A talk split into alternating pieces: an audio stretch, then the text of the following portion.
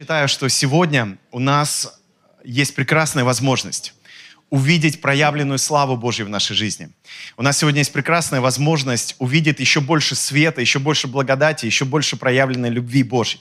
Откуда я это знаю? Да оттуда, что становится жить тяжелее. Поэтому больше должно быть славы, больше должно быть чудес, больше должно быть а, Божьего присутствия. Потому что там, где тьма усиливается, что усиливается? Свет. Свет усиливается, благодать усиливается, любовь усиливается. Там, где а, начинает царствовать страх, там начинает усиливаться Божья совершенная любовь, которая сгоняет всякий страх.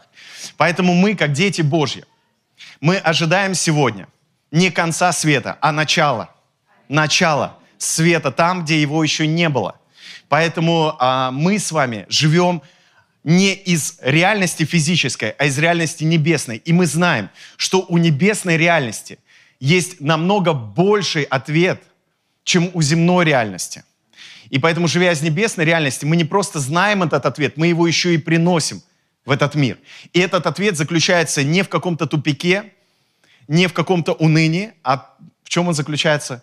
в открытых дверях. Он заключается, этот ответ, в радости. Он заключается, этот ответ, в чудесах. И мы с вами носители царства. И мы с вами не только носители, но и приносители. Поэтому давайте жить, как те, кто приносит Царство Божье на землю. Не просто стремиться в Царство Божье, а приносит Царство Божье на землю. Потому что мы уже во Христе, мы уже с вами в Царстве Божьем. Потому что Христос и есть проявленное Царство Божье. Поэтому наша жизнь, она сокрыта со Христом, она сокрыта во Христе. И нам уже не надо стремиться туда, я имею в виду на небеса, нам нужно стремиться, чтобы небеса пришли на землю. Я уверен, что вы это слышали неоднократно в нашей церкви. Но послушайте еще раз. Сегодня это уже не просто становятся какие-то слова или тезисы. Это становится реальностью. Потому что мы сталкиваемся с вызовами, где мы нуждаемся в этой реальности, где мы нуждаемся в ответе с небес, лично каждый из нас. И также люди вокруг нас, они нуждаются в этом ответе с небес. И когда мы верим, что мы с вами ответ для земной реальности, ответ в контексте небесной реальности для земной реальности, то мы и приносим этот ответ. Понимаете? И этот ответ, он освобождает людей – он их не приводит к еще большей депрессии, к еще большим страхам. Он их освобождает. В Евангелии от Матфея есть слова Иисуса Христа, которые называют великим поручением. Я хочу их прочитать. Матфея 28 глава, с 19 стиха. Итак, идите, идите. Что здесь написано? Сидите. Нет, идите. Написано идите. Что значит идите? Это активная позиция, правда же? Потому что если бы Иисус хотел, чтобы мы сидели, Он бы сказал, сидите и ждите. Нет, Он говорит, идите и научите. И вот э, слово «научите» здесь, оно не означает просто обучение в классе. Там другое слово в оригинале используется, которое больше означает э, «сделайте себе подобных». Идите и научите, то есть сделайте себе подобных – и что мы должны сделать? Уподобить кому людей? Себе. А мы сами должны кому уподобиться? Христу. То есть, когда мы уподобляемся Христу, мы людей делаем учениками, не просто своими, не просто какой-то церкви или системы религиозной, мы делаем их учениками Иисуса Христа. И ученик Иисуса Христа – это не тот, кто сидите, это тот, кто идите. Идите, научите. Все народы, все народы и все народы — это не обязательно где-то в Кении, в Нигерии или в Пакистане. Все народы — это и твои соседи в том числе. Все народы, они тоже народы. И не уроды, а народы. Хорошо? Как бы тяжело тебе не пришлось с соседями, они народы. Идите научите все народы, крестя их, то есть крестя, погружая их во имя Отца, Сына и Святого Духа. Во имя — это не просто опять же, какой-то религиозный термин. Это погружать в имя, погружать в сущность Отца, в сущность Сына, в сущность Святого Духа. И великое поручение начинается со слова «итак». Со слова «итак». Это значит, что до этого была какая-то мысль. То есть этот призыв на чем-то основан. Это вам такой небольшой лайфхак, как изучать Библию. Когда вы читаете «и так», значит, надо прочитать до этого, что там было написано, на основании чего есть этот призыв. И давайте прочитаем, 18 стих. «И приблизившись, Иисус сказал им, дана мне всякая власть на небе и на земле».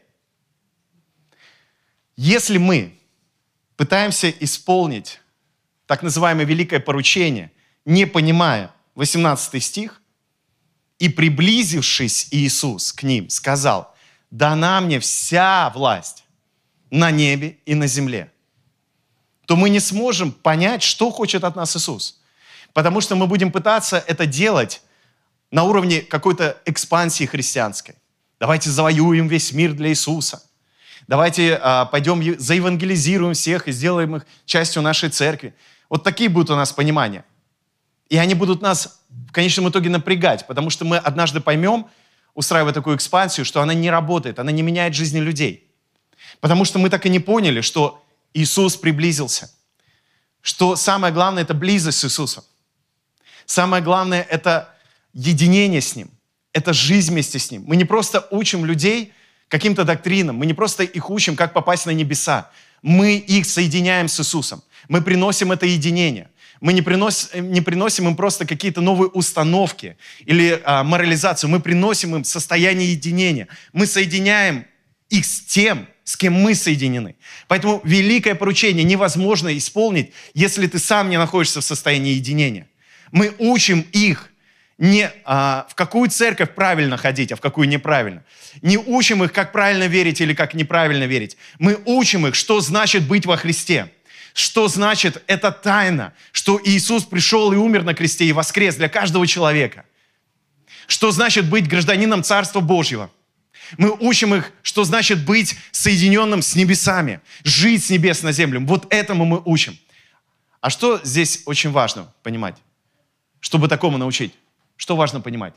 Понимать, что мы сами должны жить таким образом, жить в этом состоянии. И поэтому, приблизившись, Иисус им сказал, не где-то издалека, давайте, исполняйте мое великое поручение, идите и научите все народы. Оно даже написано так в синодальном переводе, как будто это лозунг какой-то, правда же? А если вы давно в церкви, то вы этот лозунг слышали, наверное, сотни, а может быть тысячи раз. И вас уже некоторых прям коробит, у кого-то аллергия началась. Вы сейчас услышали этот стих, и у вас аллергия началась, чесаться где-то начала прям, да? ваша э, нога, которая должна благовествовать, начала чесаться. Опять, опять меня хотят заставить пойти и всех заевангелизировать. Послушай, в этой церкви никогда никто тебя не заставит евангелизировать.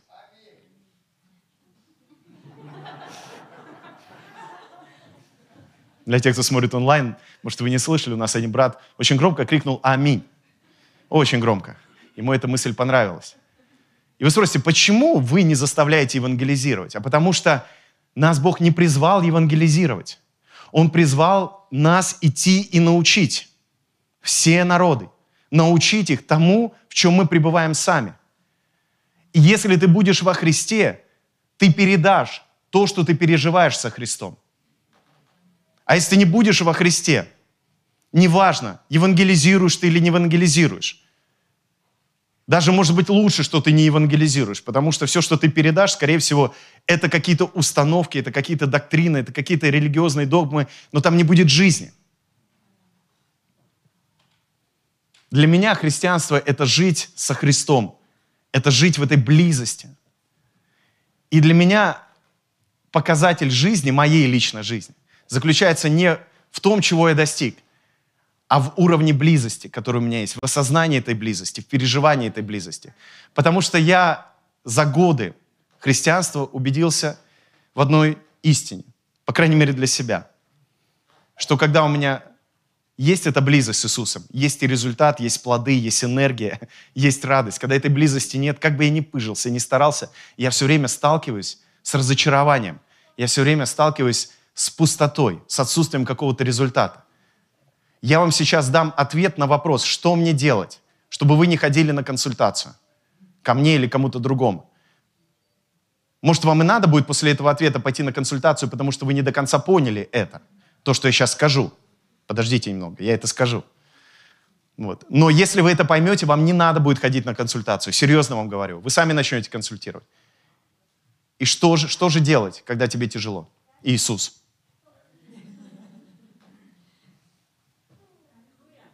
И знаете, что печально, что сегодня для христиан это не аргумент уже. Хотя в Библии это самый серьезный аргумент – Иисус Христос. Что Он твой Спаситель. Что Он в тебе, а ты в Нем. Это самый серьезный аргумент. Если ты этого аргумента не поймешь, как бы тебя не отконсультировали, как бы тебя не мотивировали, не вдохновили, это закончится очень скоро. Потому что только Иисус никогда не закончится. Только Иисус пребывает вечно. Только Иисус может тебя вдохновить так, что ты начнешь вдохновлять других. Только Иисус может тебя поднять так, что ты начнешь поднимать других. И поэтому Он и говорит, приблизившись, Он говорит, мне дана вся власть. Можете сказать, вся власть, вся власть Вся власть. Я понимаю, сегодня есть много тревоги, обеспокоенности по поводу того, что происходит в мире. Но Иисус сказал, перед тем, как уйти на небо, мне дана вся власть. Чем вызвано твое беспокойство? Тем, что ты думаешь, что некая другая власть захватит этот мир? Нет, никогда она не захватит. Никакая власть земная не захватит этот мир. Потому что Иисус сказал, вся власть на небе. И здесь некоторые христиане, не все даже, некоторые согласны, да, на небе, потому что некоторые до сих пор там воюют на небе.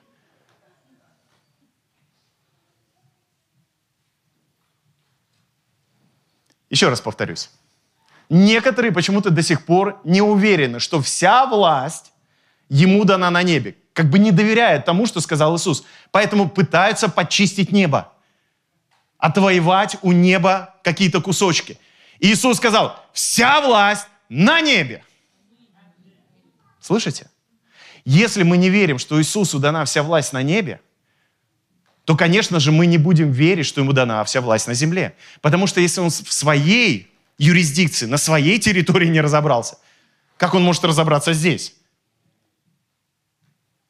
И мы все время пытаемся помочь Иисусу утвердить эту власть установить эту власть. Ему не надо помогать. Он уже это сделал. Это Он нам помогает утвердить и установить Его власть на небе и на земле. И Он дает великое поручение, исходя из того, что Он дал нам эту власть. Потому что она есть у Него. И когда Он с нами, Он передает ему нам. И, точнее, передает ее, эту власть нам, каждому из нас.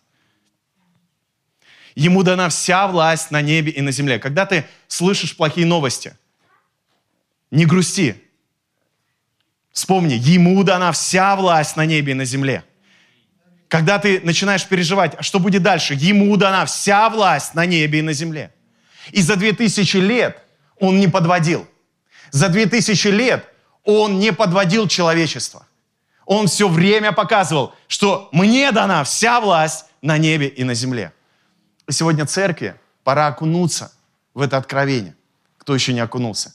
Пора утвердиться в этом откровении, что Иисусу дана вся власть на небе и на земле. Я много раз повторю этот сегодня призыв, да, или, может быть, даже лучше сказать тезис, что Иисусу дана вся власть на небе и на земле, вся власть на небе и на земле, вся власть на небе и на земле, вся власть на небе и на земле, вся власть на небе и на земле. А как же дьявол? Вся власть на небе и на земле. А как же демоны? Вся власть на небе и на земле. А как же бесы? Вся власть на небе и на земле. А как же коронавирус? Вся власть на небе и на земле. Вся власть на небе и на земле. Друзья, это не просто власть руководить. Это власть взять ответственность. И несмотря на тьму, проявить такой мощный свет, что все проблемы, которые создают здесь люди, обратить во благо. И Он призвал нас, церковь сегодня, утверждать эту власть на этой земле. Распространять эту власть на этой земле. Да, и тебя тоже. В какой бы ты деревне ни жил, в каком бы поселке ты ни жил, тебя тоже Бог призвал к этому. Я не вижу смысла призывать людей исполнять великое поручение, пока они не поняли, что они являются великими людьми в Иисусе Христе.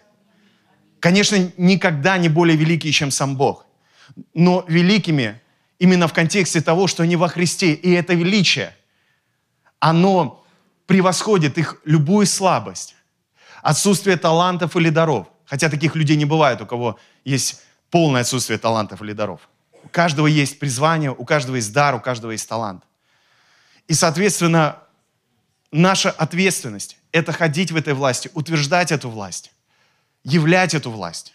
И опять же, не в руководстве, не просто повелевать, хотя мы можем в каких-то сферах и повелевать, но прежде всего брать ответственность и проявлять царство вокруг себя. Ему дана вся власть на небе и на земле. Я вам хочу пророчески сейчас сказать, что вы никогда не увидите, чтобы какая-то сила восторжествовала более, чем сила Иисуса Христа. Сила Божья. Вы никогда не увидите, чтобы какое-то царство восторжествовало больше, чем царство Иисуса Христа. Никогда этого не увидите. Вам может так показаться на какое-то время, но потом вы все равно увидите, что Бог сильнее, Бог могущественнее. И Его могущественно, оно не просто в противлении каком-то, оно в любви, оно в благодати, оно в милости. Потому что любой человек, абсолютно любой, который начинает погрязать свою греховность, и неважно, это человек, нация, она погрязает свою греховность, это человек, нация погрязает, группа людей, она погрязает в эту, погружается в эту греховность, они не смогут делать это вечно. Они однажды все равно будут под властью, столкнуться с этой властью разрушения. И знаете, что Бог в этот момент делает? Приходит и начинает являть милость, восстанавливая человека, укрепляя этих людей, которые сами же себя разрушали, восстанавливая эти развалины. Это Бог, Бог, который есть любовь. И Бог, кстати, не судит больше людей. Не посылает там цунами, ураганы, чтобы осудить какой-то город, какую-то страну. Мы сами это провоцируем, понимаете? Мы люди сами это провоцируем. Я верю, что наше состояние отчуждения от Бога, оно провоцирует здесь на земле катастрофы, провоцирует на этой земле различные катаклизмы. Наше отсутствие вот этой осознанности, что мир создан Богом, и что мы здесь должны проявлять это царство на земле. Это отсутствие, оно провоцирует какие-то явления. Это мое предположение, не то чтобы убеждение. Можете с ним не согласиться с этим предположением. Но Бог всегда приходит, чтобы спасать. Бог всегда приходит, чтобы искупить, помочь и поддержать. Я неоднократно сталкивался с таким моментом, что когда я кого-то осуждаю, или мне хочется, чтобы какая-то Божья месть пришла в жизнь какого-то человека. Неоднократно ощущал, что Иисус меня погружал в свою любовь и показывал, как Он любит этого человека или группу людей. И меня это раздражало иногда. Потому что, ну, ну как так? Как ты их все равно можешь любить? Как ты все равно можешь меня призывать их любить? Это же невозможно. Это, это, ну, ну, ты посмотри, что они творят. Ты посмотри, что этот человек творит, что они говорят. Бог говорит, а давай любить. Не-не-не-не, подожди. Что, что значит любить? Суды Божьи должны прийти. Он говорит, пришли, Две тысячи лет назад на кресте. Мир был осужден словами «Прости, мы бы не ведают, что творят». Не-не, подожди, Бог, ну как же, меня же обидели, меня ранили.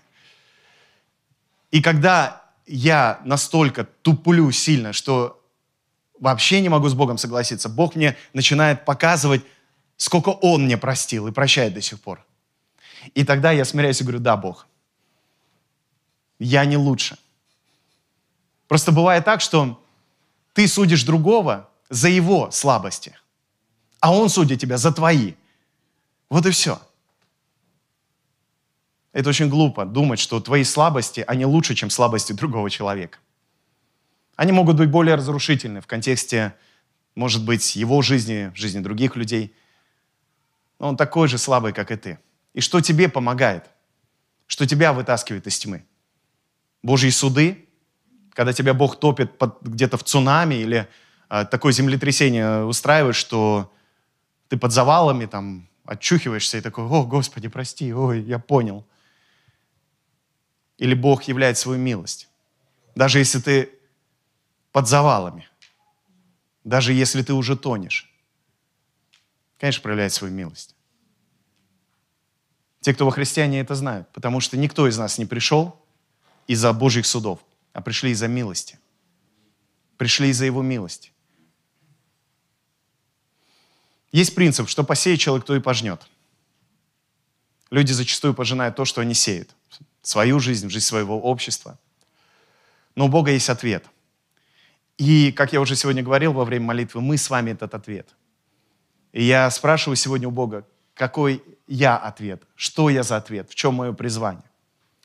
И чтобы утвердиться том, что значит ходить в этой власти, которая нам дана Богом, я хочу прочитать Ефесиным с вами первую главу, послание Ефесиным, апостола Павла, первая глава, из 13 стиха.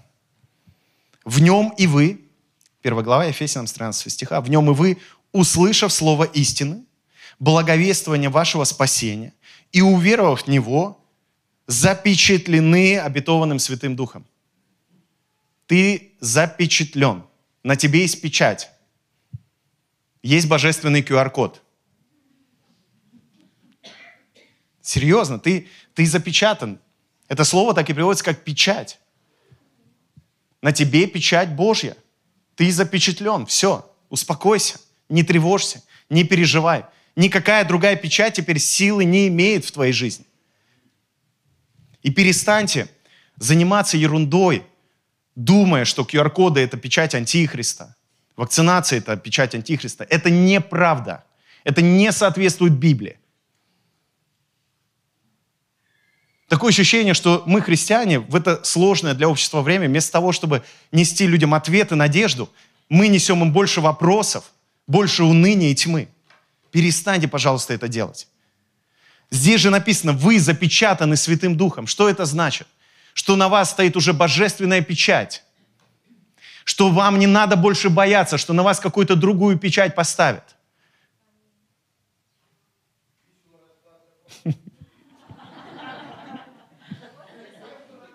Вы запечатлены Святым Духом. Вы запечатлены Святым Духом. Мы запечатлены Святым Духом. Вообще никто не говорит аминь. Как будто я, ну, говорю какую-то ложь. Как, ну, я же из Библии прочитал. И еще раз. В нем и вы. В нем и вы. Это про вас? Да. Хорошо, двигаемся дальше. В нем и вы, услышав слово истины, вы услышали слово истины, вы слышали Евангелие Иисуса Христа. Хорошо. В нем и вы, услышав слово истины, благовествование вашего спасения. Вы услышали Евангелие когда-то, да? Вот вы услышали. И, уверовав в него, вы поверили в Евангелие. Вы верите? То, что Иисус умер за вас на кресте, воскрес. Вы признаете Его своим Господом Спасителем? Есть тут люди верующие, есть тут христиане, есть тут, кто верит еще в Иисуса, а? В нем и вы, уверовав в Него, запечатлены. Запечатлены. На вас печать стоит, понимаете?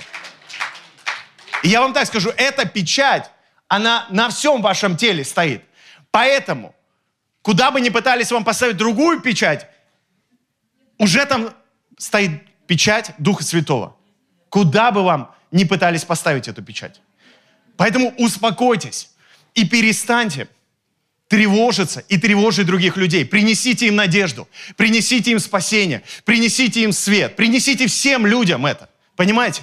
Не делите, дорогие христиане, не делите человечество на вакцинированных, невакцинированных, на кодированных, некодированных. Потому что во Христе все люди – это одно целое, понимаете? Он не делит людей. Мы, христиане, должны перенести сегодня в наше общество Евангелие Иисуса, радостную новость, что не важно, что происходит здесь на земле, Бог знает, что происходит, и у Него есть ответ – и он через эту церковь хочет проявить свой ответ в надежде, в любви, в заботе о людях, служении обществу. Иногда открываешь интернет и что только там не увидишь. Особенно от христиан. И так редко видишь Евангелие, так видишь редко радостную новость. Чтобы христиане говорили, да все будет нормально, вся власть дана Иисусу. Ребята, вы чего? Вы что руки опустили? Вы чего сдаетесь? Вы чего сегодня запутались в этих умозаключениях, которые вас самих приводят к страху, к сомнениям? Вздохнуть нормально не можете. А вы еще призваны людям нести свободу и надежду. Я не говорю, что нам надо сквозь пальцы смотреть на какие-то вещи. Нам нужно думать, нам нужно молиться, нам нужно размышлять, нам нужно отделять правду от лжи. Но самое, знаете, когда страшно, самое время страшное, когда христиане создают свою какую-то правду, которая является ложью, верят в нее настолько сильно, что туда приписывают Бога, что Бог в этой тоже правде.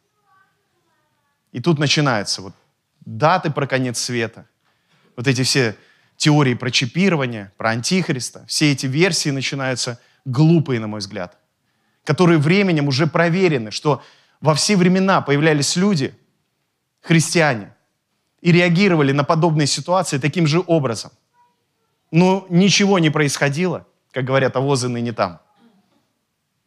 Но церковь продолжала не просто существовать, а развиваться и расти. И те люди, которые приходили во время тьмы и приносили ответ, они и продолжали оставлять наследие. А те, кто занимался глупостью, они наследие не оставляют. Они запутываются в эти глупости. Вы понимаете, о чем я говорю? Я это все говорю на основании того, что Иисус сказал, вся власть на небе и на земле дана мне, Он сказал. Еще раз, вся власть на небе и на земле дана Иисусу Христу. Ну, уже сколько можно. Итак, который есть залог наследия нашего. Залог наследия нашего. Слышите? Что значит залог нашего наследия? То есть на нас есть печать как залог. То есть мы с вами имеем Духа Святого как залог, что у нас будет наследие. То, что мы делаем, это не закончится только на нас. Это будет продолжаться и продолжаться и продолжаться и никогда не закончится. Потому что у нас есть залог наследия. Для искупления удела его. А какой у него удел? Это люди, это человечество. Его удел – это все человечество. Он хочет, что хочет Бог? Чтобы все спаслись и достигли познания истины. И как вы думаете, когда Бог сегодня смотрит на то, что происходит в этом мире, Он такой, что ж делать? Как, как исполнить, что ну, наследие у них будет, что будет все продолжаться, и царство будет э, умножаться Божье. Как это сделать? Уже все сделано на кресте. Уже все сделано. И Он призвал нас сегодня нести эту радостную новость, что мы сегодня являемся, мы уже с вами наследие того, что Он сделал. И мы будем оставлять наследие. Мы будем учить этому народы, что у Бога есть наследие для того, чтобы искупить все человечество, весь его удел. Бог заинтересован в искуплении каждого человека. Аминь. Да, аминь. Пастор, спасибо тебе, что ты вдохновляешь. Вот.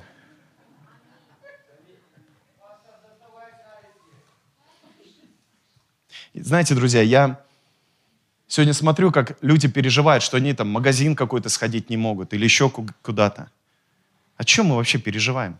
М? Господи, как жить? Я себе рубашку не могу купить, сходить.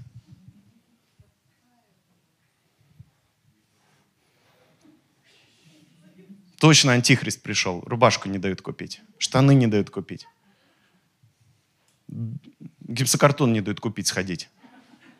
Бог для тебя интернет придумал ну, может, не буквально он, но позволил такой штуке произойти, где это все может заказать. Ну да ладно. Я просто хочу сказать, что тебя же никто Бога не отбирает. Веру твою никто не отбирает у тебя. Ну кто скажет, скоро, скоро, скоро отберут и это. Ну о чем ты вообще думаешь? Почему ты об этом думаешь, а? Почему ты думаешь, что у тебя это отберут? Хотя ты призван это умножать, никто же не отбирает. Что ты об этом думаешь? Что ты об этом тревожишься? У тебя есть наследие, есть удел, который Бог тебе дал, есть предназначение. И оно сегодня может раскрыться через все эти трудности. Оно может сегодня расцвести наконец-то.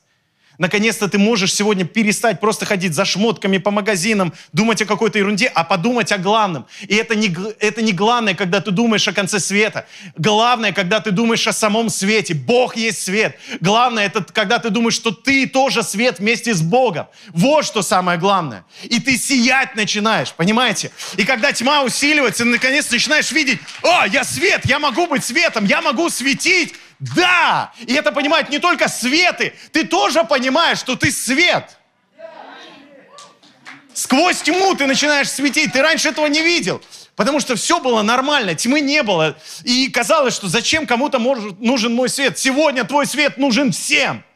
Свет твой нужен всем. Твоим соседям, твоей семье, на твоей работе, в твоем бизнесе. Везде нужен твой свет.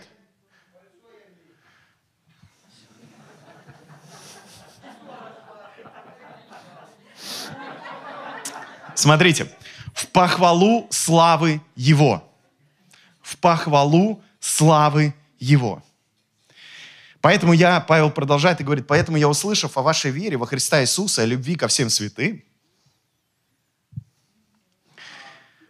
непрестанно благодарю за вас Бога, вспоминая вас в молитвах моих. То есть он делает им комплимент. Представь, Дим тебе такой комплимент делает сам апостол Павел, да? Я услышал о твоей вере, братан, и любви твоей ко всем святым. Вау! Мне бы, если сказал такой апостол Павел, да даже если бы Дима Пономарев не сказал такое, Саша, я слышу о твоей вере, о любви ко всем святым, меня бы уже это вдохновило. А если бы апостол Павел, все, я, я понял, моя жизнь состоялась. Я бы тогда понял, все, все, моя жизнь состоялась, я на правильном пути, все, надо просто дальше двигаться вперед. И представьте, да, церковь это слышит, и не знает, кто такой апостол Павел. Непрестанно благодарю за вас, вспоминаю вас в молитвах. Аллилуйя. И дальше он продолжает. Но есть кое-что, о чем я хочу помолиться Богу о вас. Чтобы Бог Господа нашего Иисуса Христа, Отец Славы, дал вам духа премудрости. Дал вам духа премудрости. Вот вся власть на небе и на земле, это начинается с премудрости. Что такое премудрость? Это искусство жить. Мудрость – это искусство жить.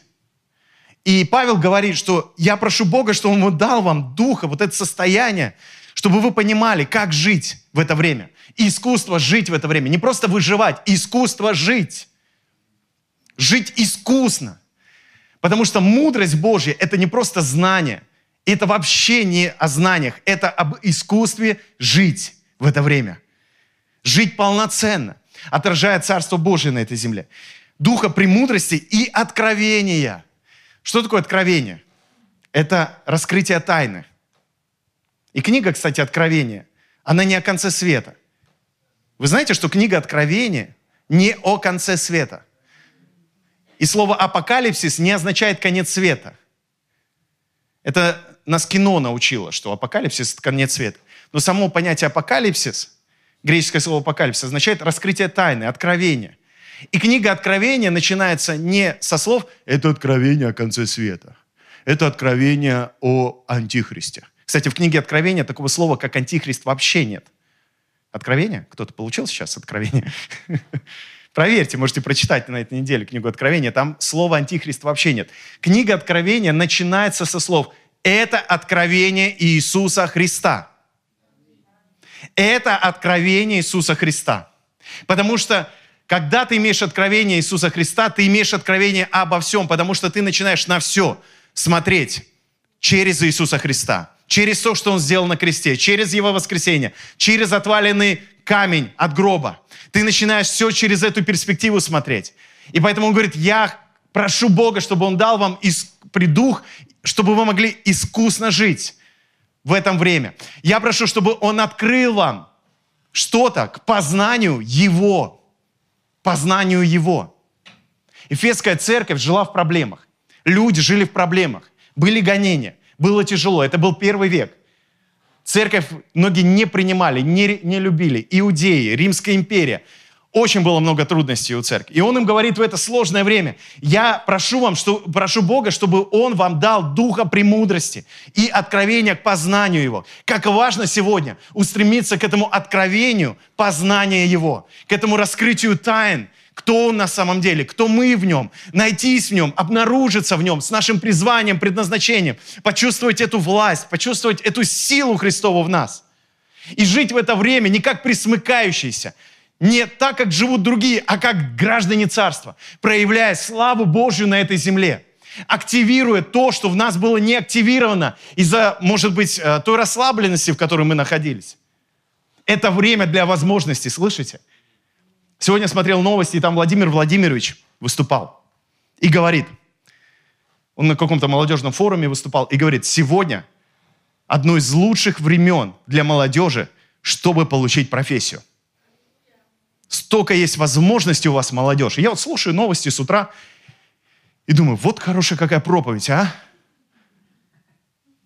Я очень часто ловлю Божье откровение через подобные вещи. И знаете, что я слышу? Как Бог говорит, столько у вас возможностей сегодня. Столько у вас, церковь, возможностей для вашего предназначения. Для того, чтобы наконец-то начать делать то, к чему вы призваны.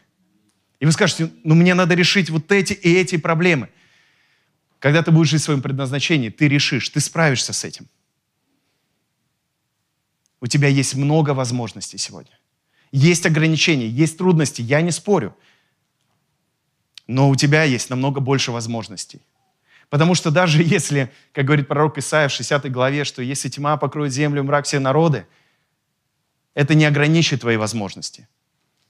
Потому что над тобой будет вечно сиять Господь. Я уже неоднократно говорил в нашем контексте. В нас будет вечно сиять Господь. Через нас будет вечно сиять Господь. Я не знаю, как вы, но я очень хочу, чтобы это стало реальностью, проявленной реальностью. Я думаю, что сегодня Бог переводит церковь из слов к действиям. Нас приводит из слов к действиям. И это действие будет не против, это действие будет за. Понимаешь, Бог, Он не выступает против, Он выступает за, за истину, за Царство Божье, за любовь. И это всегда побеждает, понимаете? Когда ты идешь просто против чего-то, в этом нет победы. В этом есть только тьма, в этом есть только злость. Ты лучше не думай против чего ты. Ты лучше подумай, за что ты, за какие ценности, за какую истину ты за. И тогда ты из этого за принесешь то, за что ты. Потому что это начнет литься через тебя. Потому что когда люди были против чего-то, и неважно, верующие, неверующие, это ничем хорошим не заканчивалось. Мне понравилось, как недавно один пастор сказал, что когда что-то сложное происходит, то это ну, в обществе это обычно бьет по трем сферам. Это государство, семья и церковь. Я когда это услышал, для меня это стало чем-то ценным я понял, что моя ответственность молиться. Молиться за эти три области нашей жизни. Семья, церковь, государство. И я вижу неоднократно, как Павел призывал молиться, как Павел делал акценты на этих областях нашей жизни. Потому что, когда там начинается разрушение, церковь должна встать и говорить, а мы поддержим, а мы будем за. За эти институты, я имею в виду за эти организации, которые Бог допустил, чтобы они были на этой земле, и против которых Он не выступает. Чтобы были люди мудрые в этих всех вещах, с, с духом откровения, с духом премудрости, в этих институтах, в этих областях. Я очень этого хочу. И вы знаете, на все вот то, Господи, помоги мне. Помолитесь за меня, пожалуйста.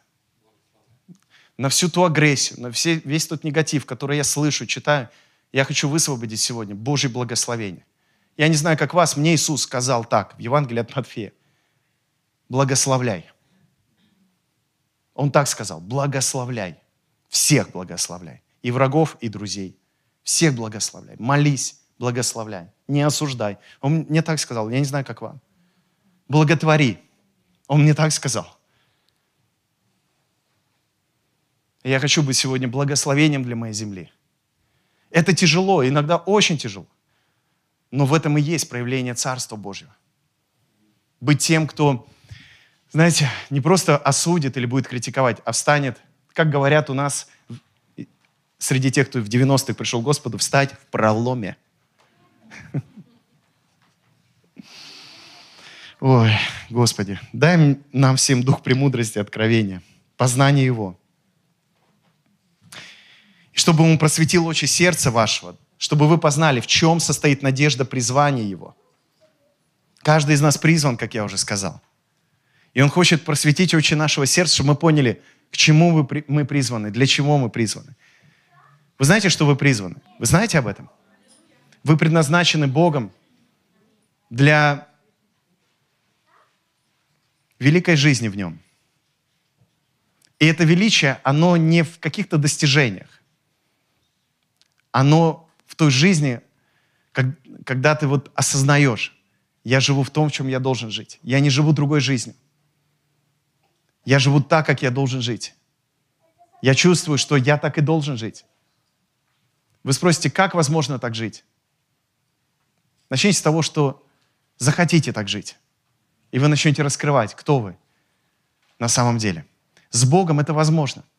Бог рядом с вами всегда, и Он хочет открыть каждому, в чем наше предназначение. Некоторые пророки, типа Ионы, они даже бежали от предназначения. Знаете, что Бог сделал? М? Бог сделал так, что он оказался в чреве кита на несколько дней. И знаете, что произошло с Ионой в чреве кита? Он понял, чему он предназначен. А знаете, почему Иона бежал от Бога? Потому что Бог его призвал пророчествовать в Ниневию. Знаете, что его призвал пророчествовать? Искупление. А Иона не хотел. Потому что Ниневия была столицей Ассирии. А ассирийцы, они жестоко убивали евреев. Как это искупление? Причем, знаете, Иона, как пророк Божий, знал, что Бог полон любви. И знал, что эти люди могут покаяться, обратиться к Богу. И бежит от Бога. Чтобы суд Божий совершился. Чтобы Ниневия была уничтожена. Чтобы эти ассирийцы, эти подлецы были уничтожены. И оказывается в чреве кита. И к нему приходит дух премудрости и откровения. Что Божья любовь – это самое главное. Оказывается, в этих сложных ситуациях он понимает, что он должен исполнить свое предназначение. И идет в итоге в Ниневе, проповедует. И вся Ниневия обращается к Богу. Все эти злодеи обращаются к Богу. А он потом сидит под деревом, прячется от солнца. И потом с этим деревом произошла беда. И он оказался под солнышком, говорит, умереть хочу, так тяжело. И Бог говорит, ты взгрустнул из-за того, что с деревом беда произошла. А представь, как мое сердце наполнено болью, когда я вижу, как эти люди, они сами себя уничтожают. Поэтому я и послал тебя проповедовать радостную новость о спасении. Потом уже Иисус в Евангелии скажет, знаете, в Ниневии люди и то были более открыты, чем вы, когда вы слышите самого Христа. Он удивлялся этому. Хотя он говорил это своим же. И может сегодня ты в чреве кита сидишь, ну что происходит? Сколько можно? Но если ты в чреве кита, только у тебя два варианта, чтобы выйти. Как сказал однажды мой друг, пастор Сергей Лукьянов, и один из них не вариант. Там два варианта, но один из них не вариант. Ты призван, чтобы принести свет, любовь, ты призван, чтобы дать надежду людям. И я уверен, что в этом нуждается государство, в этом нуждается семьи, в этом нуждается церковь. Все нуждаются в тебе, понимаешь? В пророке любви, в апостоле любви, в учителе любви, пастыре любви Божьей. Бог, раскрой каждого, пожалуйста, каждого из нас. Дай нам этот дух премудрости и откровения. Какое богатство, Павел говорит, славного наследия для святых. И как безмерно величие, могущество Его в нас, верующих по действию державной силы Его, могущественной силы Его. Призвание, надежда наследия, могущественная сила Божья для созидания, которая есть в нас. Она есть в нас. Позвольте ей раскрыться. Это не сила уничтожающая, это сила созидающая, исцеляющая и освобождающая.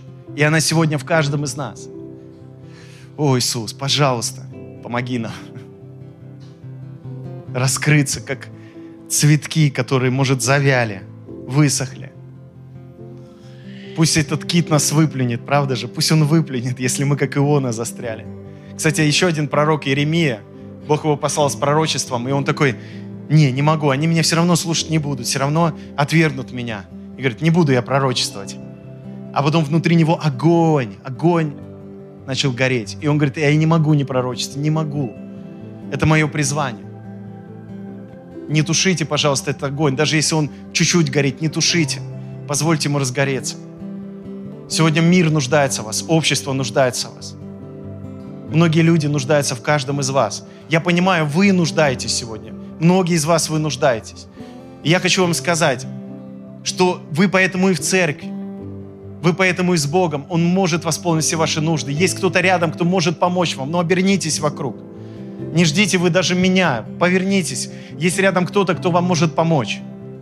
Просто посмотрите, вот ну, серьезно, повернитесь, повернитесь. Посмотрите на эти прекрасные глаза, на этого человека, который верит так же, как и вы. Ну, может, еще не верит, первый раз пришел, но где-то рядом. И постарайтесь там увидеть Христа, постарайтесь там увидеть заботу и помощь и любовь Христа. Надеюсь, вы получили для себя что-то полезное и важное сегодня. Спасибо, что участвуете в нашем служении, и пусть это послание поможет во всех сферах вашей жизни. Если вам понравилось наше видео, обязательно проверьте подписку на наш канал. Включите оповещения, чтобы первыми узнать о новых видео. Также ставьте лайки, пишите комментарии, делитесь нашим видео с друзьями. Спасибо всем, кто жертвует. Вы даете нам знать, что верите в наше служение, верите в Иисуса и в Его Слово. Мы любим каждого из вас, молимся за вас и больше всего хотим быть здесь для вас. Благословение от Господа, ваши дома и семьи. Друзья, помните, что наш Бог, Он всегда восполнит все наши нужды из славных своих богатств в Иисусе Христе, как говорится в Филиппийцам 4:19. И Он может несравненно больше того, о чем мы просим или помышляем. До встречи, друзья!